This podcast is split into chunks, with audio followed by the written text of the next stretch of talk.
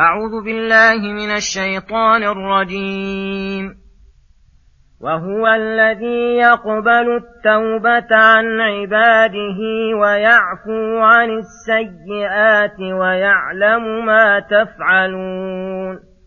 ويستجيب الذين آمنوا وعملوا الصالحات ويزيدهم من فضله.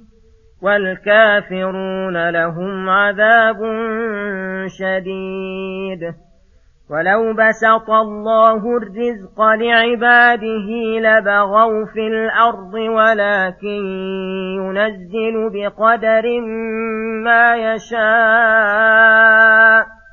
إنه بعباده خبير بصير. وهو الذي ينزل الغيث من بعد ما قنطوا وينشر رحمته وهو الولي الحميد. ومن آياته خلق السماوات والأرض وما بث فيهما من دابة. وهو على جمعهم إذا يشاء قدير. وما أصابكم من مصيبة فبما كسبت أيديكم ويعفو عن كثير. وما أنتم بمعجزين في الأرض وما لكم من دون الله من ولي ولا نصير ومن آياته الجوار في البحر كالأعلام إن يشأ يسكن الريح فيظللن رواكد على ظهره إن في ذلك لآيات لكل صبار شكور أو يوبقهن بما كسبوا ويعفو عن كثير ويعلم الذين يجادلون في آياتنا ما لهم من محيص بسم الله الرحمن الرحيم. السلام عليكم ورحمة الله وبركاته. يقول الله سبحانه وهو الذي يقبل التوبة عن عباده ويعفو عن السيئات ويعلم ما تفعلون. هذا بيان لكمال كرم الله تعالى وسعة جوده وتمام لطفه إذ يقبل التوبة الصادرة عن عباده حين يقلعون عن ذنوبهم ويندمون عليها ويعزمون على ألا يعاودوها إذا قصدوا بذلك وجه ربهم.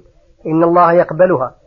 بعدما انعقدت سببا للهلاك ووقوع العقوبات الدنيوية والدينية ويعفو عن السيئات ويمحوها ويمحو أثرها من العيوب وما اقتضته من العقوبات ويعود التائب عنده كريما كأنه ما عمل سوءا قط ويحبه ويوفقه لما يقربه إليه. ولما كانت التوبة من الأعمال العظيمة التي قد تكون كاملة بسبب تمام الإخلاص والصدق فيها وقد تكون ناقصة عند نقصهما فقد تكون فاسدة إذا كان القصد منها بلوغ غرض من أغراض الدنيوية وكان محل ذلك القلب الذي لا يعلمه إلا الله ختم هذه الآية بقوله ويعلم ما تفعلون. فالله تعالى دعا جميع العباد إلى الإنابة إليه والتوبة من التقصير فانقسموا بحسب استجابة له إلى قسمين.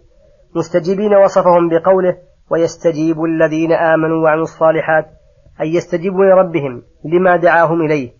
وينقادون له ويلبون دعوته لأن ما معهم من الإيمان والعمل الصالح يحملهم على ذلك. إذا استجابوا له شكر الله لهم وهو الغفور الشكور ويزيدهم من فضله توفيقا ونشاطا على العمل وزادهم مضاعفة في الأجر زيادة عما تستحقه أعمالهم من الثواب والفوز العظيم. وأما غير مستجيبين لله وهم المعاندون الكافرون به وبرسله فإنهم لهم عذاب شديد في الدنيا والآخرة. ثم ذكر أن من لطفه بعباده أنه لا يوسع عليهم الدنيا سعة تضر بأديانهم فقال ولو بسط الله الرزق لعباده لبغوا في الأرض أي لغفلوا عن طاعة الله وأقبلوا على التمتع بشهوات الدنيا فأوجبت لهم الانكباب على ما تشتهيه نفوسهم ولو كان معصية وظلما ولكن ينزل بقدر ما يشاء بحسب ما بحسب ما اقتضاه لطفه وحكمته. إنه بعباده خبير بصير كما في بعض الآثار أن الله تعالى يقول إن من عبادي من لا يصلح إيمانه من لا يصلح إيمانه إلا الغنى ولو أفقرته لأفسده ذلك وإن من عبادي من لا يصلح إيمانه إلا الفقر ولو أغنيته لأفسده ذلك وإن من عبادي من لا يصلح إيمانه إلا الصحة ولو أمرضته لأفسده ذلك وإن من عبادي من لا يصلح إيمانه إلا المرض ولو عافيته لأفسده ذلك. إني أدبر أمر عبادي بعلمي بما في قلوبهم. إني خبير بصير.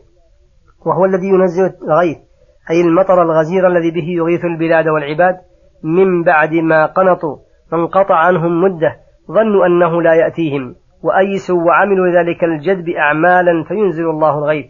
وينشر به رحمته من إخراج الأقوات الآدميين وبهائمهم. فيقع عندهم موقعا عظيما. ويستبشرون بذلك ويفرحون. وهو الولي الذي يتولى عباده بأنواع التدبير ويتولى القيام بمصالح دينهم ودنياهم. الحميد في ولايته وتدبيره. الحميد على ما له من الكمال وما أوصله إلى خلقه من أنواع الأفضال. ومن آياته. ومن أدلة قدرته العظيمة. وأنه سيحيي الموتى بعد موتهم خلق هذه السماوات والأرض على عظمهما وسعتهما الدال على قدرته وسعة سلطانه. وما فيهما من الإتقان والإحكام دال على حكمته وما فيهما منافع ومصالح دال على رحمته وذلك يدل على أنه مستحق لأنواع العبادة كلها وأن إلهية ما سواه باطلة وما بث فيهما من دابة أي ما نشر في السماوات والأرض من أصناف الدواب التي جعلها الله مصالح ومنافع لعباده وهو على جمعهم أي جمع الخلق بعد موتهم لموقف القيامة إذا يشاء قدير وقدرته ومشيئته صالحان لذلك.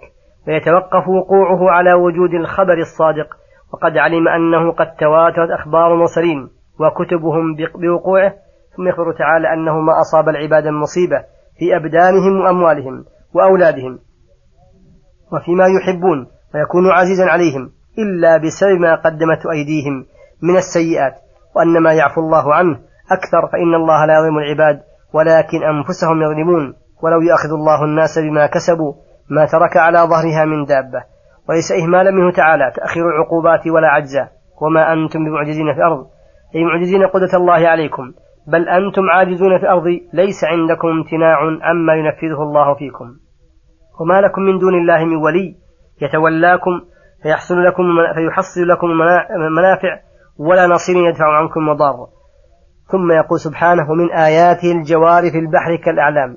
ومن أدلة رحمته وعنايته بعباده الجوار في البحر من السفن والمراكب البخارية والشراعية التي هي من عظمها كالأعلام وهي الجبال الكبار التي سخر لها البحر العجاج وحفظها من التطام الأمواج وجعلها تحملكم وتحمل أمتعتكم الكثيرة إلى البلدان والأقطار البعيدة وسخر لها من أسباب ما كان معونة على ذلك.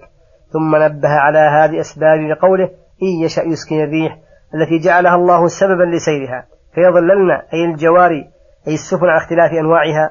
رواكد على ظهر البحر لا تتقدم ولا تتأخر ولا ينتقض هذا بالمراكب البخارية إن من شرط مشيها وجود الريح. وإن شاء الله تعالى أو بقى الجواري بما كسب أهلها أي أغرقها في البحر وأتلفها ولكنه يحلم ويعفو عن كثير.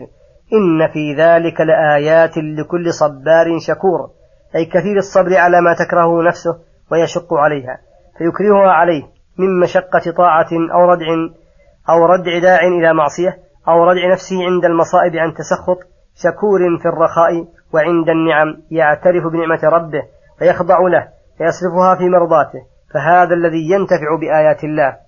وأما الذي لا صبر عنده ولا شكر له عند عند نعم الله فإنه معرض أو معاند لا ينتفع بالآيات. ثم قال تعالى ويعلم, ويعلم الذين يجادلون في آياتنا ليبطلوها بباطلهم ما لهم من محيص أي لا ينقذهم منقذ مما حل بهم من العقوبة. وصلى الله وسلم على نبينا محمد وعلى آله وصحبه أجمعين. إلى الحلقة القادمة غدا إن شاء الله. والسلام عليكم ورحمة الله وبركاته.